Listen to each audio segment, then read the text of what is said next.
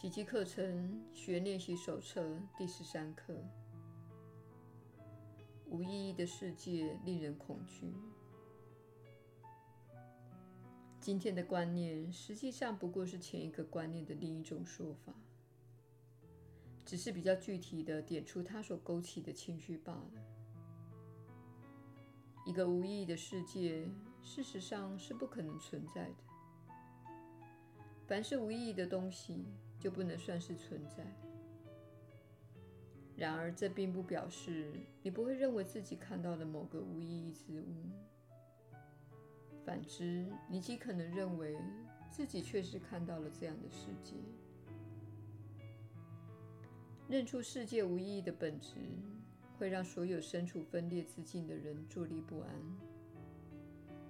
它凸显了上主与小我相互挑战的局面，双方都想在那块无意所形成的空白上写下自己的意义。小我迫不及待地想在那里建立自己的理念。他深恐那空白会被对方用来证明自己的无能为力以及虚妄不实。只有在这一点上，他倒是说对了。因此，学习认清世界并无意义的本质，并且大无畏地接受这一事实。是极其重要的一步。如果你的内心充满了恐惧，表示你已经赋予的世界它本来没有的性质，塞进一堆原本不存在的形象。纷纭幻象那是小我的安全保障。你一旦与小我认同，它便成了你的保障。今天的观念需要练习三四次，每次最多不超过一分钟。练习的方式也与先前有所不同。先闭起眼睛，向自己复诵一遍今天的观念，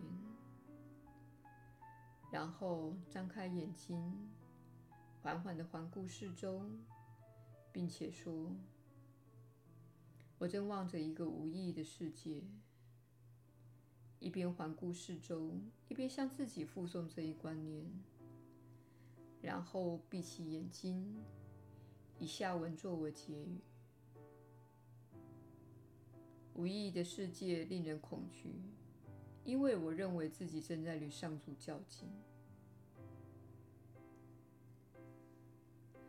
这段结尾难免会激起你的种种反感，不论它呈现为哪一种形式。不妨提醒自己，你会害怕这样的念头，只因你在担心敌人的报复。目前你还不必相信种种说法，你很可能会感到荒谬而故意略过。但是别轻忽了它所引起的任何恐惧迹象，不论是隐隐作祟或是公然反弹。这是我们初次尝试提出一个显而易见的因果关系。只因你是新手上路，还无法了解它的意义，所以不必在那句话沉思太久。除了练习的时段以外，根本不必推敲它的意义。目前这样做就足够了。耶稣的引导。你确实是有福之人，我是你所知的耶稣。我们怀着莫大的喜悦加入你今天的练习，亲爱的朋友，你不必害怕，但是你仍然非常害怕，而且已经在心中设下了许多防卫来保护自己，免受这股深沉恐惧的威胁。你的意识可能并不了解这股深沉的恐惧，但是你经常感觉到它的存在。它会表现为焦虑，可能有坏事会发生的感觉，或是半夜醒来有大难临头的感觉。这些隐藏的恐惧潜伏在你所认为的表面性格之下。重要的是，不要仓促的解构那些观念。你的性格，你所认为的自己或自我概念，乃是建立在一些脆弱、变化不定且相互矛盾的观念上。那些都是深藏在你意识中缺乏爱心及错误的观念。为此，我们必须依照书中的指示来练习，你才不会变得不稳定。小我会想仓促的进行，他会说：“让我们在这一天内一口气看完这些影片，这样我们就会比其他人更快完成这个心灵转化的过程。”请勿听从这个声音。有些人因为仓促的练习，变得相当的不稳定。这些课程本身并不可怕，绝非如此。他们会领你踏上平安的道路，并使你更能连接到真知及各种美好的经验。但是，如果你操练得太快，仓促练习，认为自己比设计课程的人懂得更多，你就是在用尚未疗愈的心灵来改变这个课程。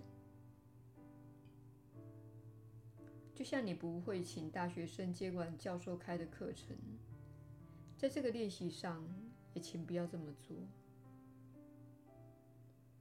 相反的，请怀着健康且谦卑的态度来看待这些练习。请依照指示练习，温柔又仁慈地对待自己，完全依照课文的指导来进行。如果你觉得非常不安，而非想放弃练习，请重新评估你的练习方式。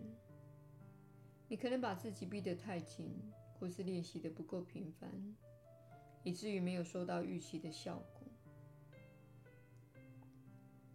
你可能练得太快，而产生一股焦虑感，因为你太快速地想改变自己以及转化自己的意识。如果依照指示练习，你不会有不好的感受。这些练习的设计是为了揭露你内心的阴影与惊恐，你对自己错误的认知，以及潜意识的恐惧和担忧。我一路上与你同行，所以重要的是不要被这些文字吓跑了。我们会一起怀着爱心，慢慢的正视这些阴影、恐惧和困惑。我是你所知的耶稣，再次的感谢你加入今天的练习，我们明天再会。